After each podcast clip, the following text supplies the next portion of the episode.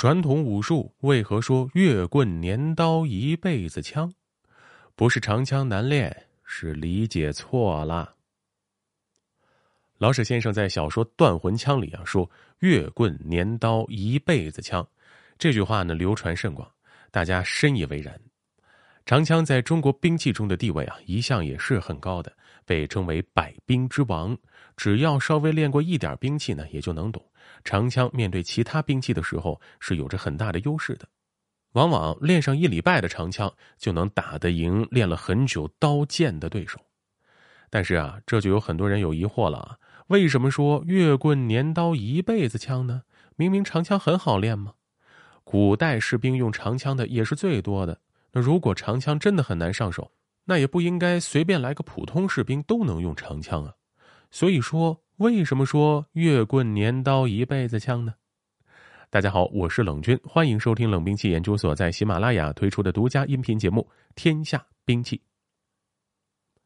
在中国传统武术里啊，刀枪棍剑被称为四门正兵，属于有条件的话最好都练的武器。老话里啊，棍乃百兵之祖，一方面说的是棍可以算是最早的兵器。只怕是古元时代，那时候的古元就知道捡木棍儿作为武器来使用了。另一方面的棍法可以说和许多兵器的技法都是相通的。学好了棍法，各种长杆兵器啊，基本都能拿起来就能会用，可以算得上是各种长杆武器的技法的源头了。在中国传统武术训练体系当中啊，是要先学徒手技法，先学发力，练习肢体的协调性。以及有基本的格斗概念以后，再说上手兵器。那如果空着手都打不好，手里多个东西啊，学起来就只会更加困难。但是如果徒手练好了，开始练棍的话，那一般来说啊，练个个把月，基本就够用了。棍法没有太多复杂的东西，学会发力，学会不同攻击距离的变化，能知道怎么躲闪格挡，知道怎么抓住攻击时机，这就差不多了。遭遇突发状况的时候呢，一条长棍抡开，等闲三五个人进不得身。戚继光兵书里也有大棒，主要用法呀就是把对方骑兵从马上对下来，然后使劲砸，不管对方有没有盔甲，大力出奇迹，使劲砸就完事儿了。但是啊，如果是练刀，就不是练个个把月就能出去跟人对抗的事儿了。有兵器格斗经验的朋友呢，应该就知道。就练个个把月的刀跟人打对抗，那对面如果是老手，你的招啊都很难用出来，对面还能把你吊起来打。练上一年跟人打的时候呢，才能说个至少不是拿着靠本能瞎挥，对抗中跟对手能带上招，打出个正经攻防。但过去要是说练长枪啊，那就算练一辈子都没有能继续学习的招式了，谁也不敢说练到什么程度就够用了。这听起来呢，就像是三种兵器招式的复杂程度不同啊，好像是长枪能练的东西很多，刀法能练的招式中等，而棍法看起来能练的东西啊很少。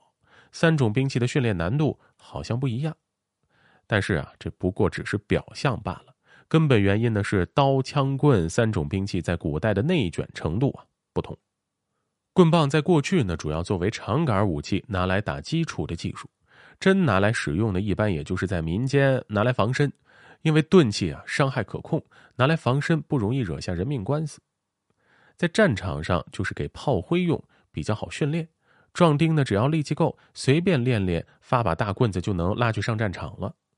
棍棒没有必要往深了练，要是想往深了练啊，有的是更好用的长杆武器。但是在古代啊，刀就是士兵们普遍佩戴的武器了。装备率显然是要远远高于棍棒的，能佩戴刀的啊，起码就不算是炮灰部队了。但是呢，因为刀短，所以一般来说呢，刀在战场上更多的是作为副武器来携带，主武器啊还是长杆武器为主。比如日本那些有剑圣称号的宗师，他们上战场的时候啊，也是拎根长枪，刀啊不过是作为副武器来携带。所以在古代，刀确实是得好好练一下。这样短兵相接的时候才能保命，带了刀就要会用。但是啊，因为刀是副武器，所以其实也没必要花费太大的心思去练，主要精力还是得放在主武器上面。玩过长枪的朋友哈，其实应该都知道，长枪还是算比较容易上手的武器呢。学个一礼拜，好好练练拦拿扎，去跟拿刀的打吧，怕是啊就能胜率高过练了一年刀的呢。长枪打其他兵器胜率啊都更高，甚至啊还不用下特别大的苦功就可以做到。但是啊，正是因为长枪好用，所以战场上啊大家都喜欢用长枪。面对同样的武器，你想活下去，那你就必须比别人用的更好才行。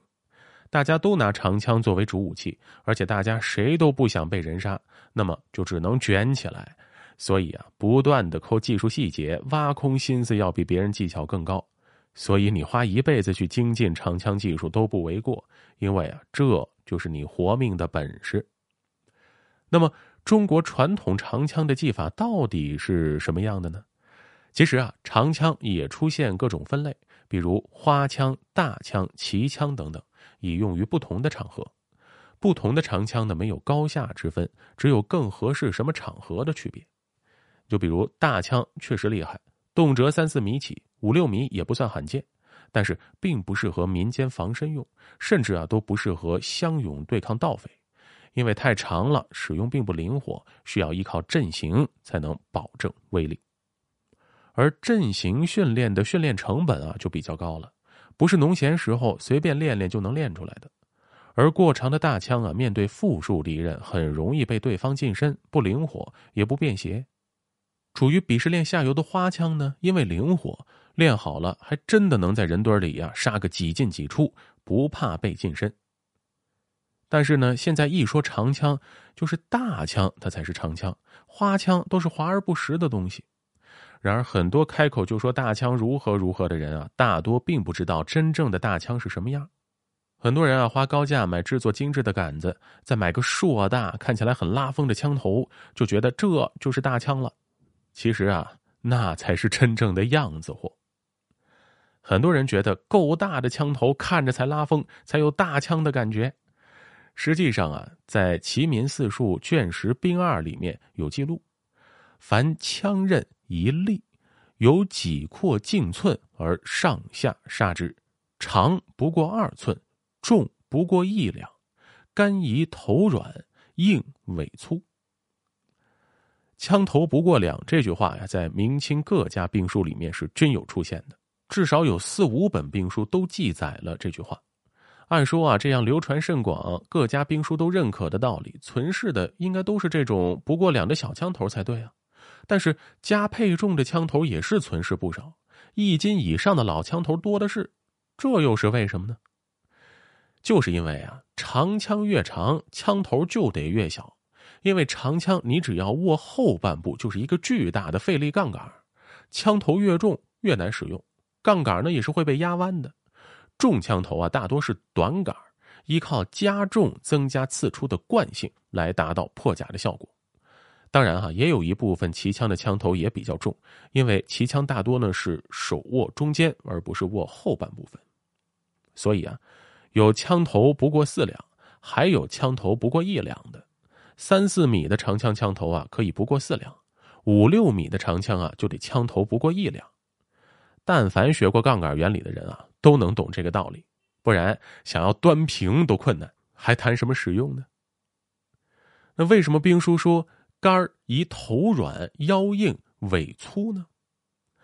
玩过正经大杆子的人啊，都知道，一根自然生长的杆子呢，必然是一头大一头小，天然带配重，重心自然靠后，所以呀，尾粗头细。武术表演的花枪啊，那是为了更好的看发力，所以呢，用的更细、更软的杆子，方便评委在较远距离啊就能通过杆子的弯曲方式来看清楚发力正不正。而武术表演的软剑、软刀呢，也是这个原理。但是啊，并不是说打仗的时候也要用这么软的表演用器械。一根三四米长的大杆子，能长那么长、那么直的呀，都细不了。不然啊，这一阵风过来，树自己就倒了。白蜡杆啊，虽然是以弹性好著称，但是呢，够长的粗杆子都是有长了有年头的了。那实际上它也并不软，软的呢是那些速生的一二年的木材，年头够久了，杆材晾干后啊，才能更加坚硬，腰是足够硬的。但是啊，因为头细，所以杆子头呢是有弹性的。杆子头带一点弹性，一来呢不震手，二来啊不容易断，三来呢枪术基本功拦拿扎，枪尖向左下方画弧为拦，枪尖向右下方画弧为拿，这都是拨开对方长枪的防御技法。但是啊，还是得说杠杆原理，长枪是费力杠杆，越长的杆子呢，费力程度就越高。你直接用杆子头去拨对方的杆子。那如果你用的是硬木杆，你拨不开，只能两根杆子绞在一起，你拨不开对方，又不敢放开，就只能贴着粘住对方的杆子了。但是啊，如果杆子头有弹性，你用抖劲儿把它给抖出去，就能直接磕开对方枪杆，然后啊，你的杆子又弹回来，枪尖冲着对手，这就有一瞬间的攻击窗口，可以直接扎进去。这就是为什么武术讲究练抖大枪。